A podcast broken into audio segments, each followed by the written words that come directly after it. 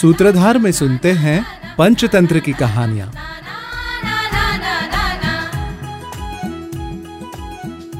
सूत्रधारमध्ये ऐकूया जीर्णधन आणि वाण्याच्या तराजूची कथा. कुण्या एका नगरात जीर्णधन नावाचा एक व्यापारी राहत होता.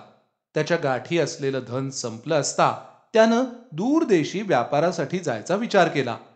त्याच्यापाशी त्याच्या पूर्वजांचा एक मोठा जाड जूड तराजू होता. तो एका वाण्याकडे उधार ठेवून तो परदेशी गेला.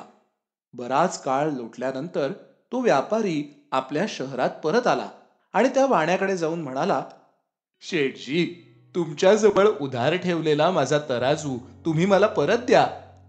शेठ म्हणाला अरे भावा तुझा तराजू तर माझ्यापाशी नाहीये. तो तर उंदराने खाऊन टाकला. जीर्णधन उत्तरला आता जर तराजू उंदराने खाल्ला असेल तर त्यात तुमची काहीच चूक नाही. काहीच विचार न करता जीर्णधन पुढे म्हणाला शेठजी मी आता नदीकाठी स्नानाला चाललोय. माझ्याजवळ एवढं सामान आहे त्यामुळे तुम्ही तुमच्या मुलाला माझ्यासोबत पाठवा. वाण्यानेही विचार केला की हा जर अजून काही वेळ इथे थांबला तर माझी चोरी पकडली जाईल.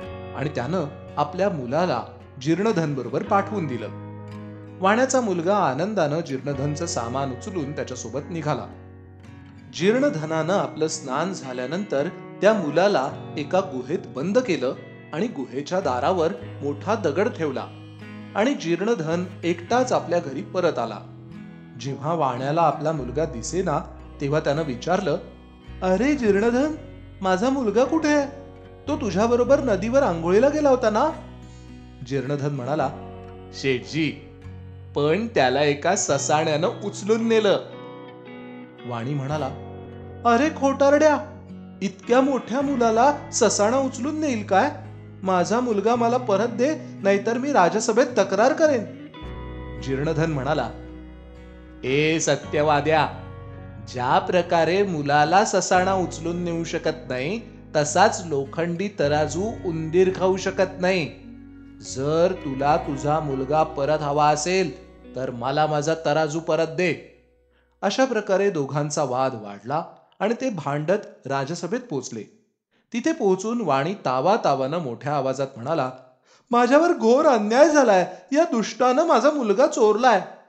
धर्माधिकाऱ्यानं जेव्हा जीर्णधनाला वाण्याचा मुलगा परत करण्यास सांगितलं तेव्हा तो म्हणाला मी काय करू?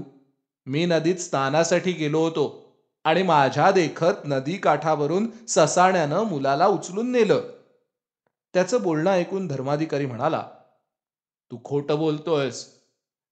एक ससाणा कधी मुलाला उचलून नेऊ शकेल का? जीर्णधन उत्तरला जिथे लोखंडी तराजू उंदीर खाऊ शकतात तिथे ससाणा मुलाला नक्कीच उचलून नेऊ शकतो. असं म्हणून त्यानं राजाला सगळा वृत्तांत कथन केला. राजानं वाण्याला जीर्णधनाचा तराजू परत द्यायला सांगितलं. त्यानंतर जीर्णधनाने वाण्याचा मुलगा त्याला परत दिला. अशा प्रकारे जीर्णधनानं आपल्या चतुराईनं आपला तराजू परत मिळवला.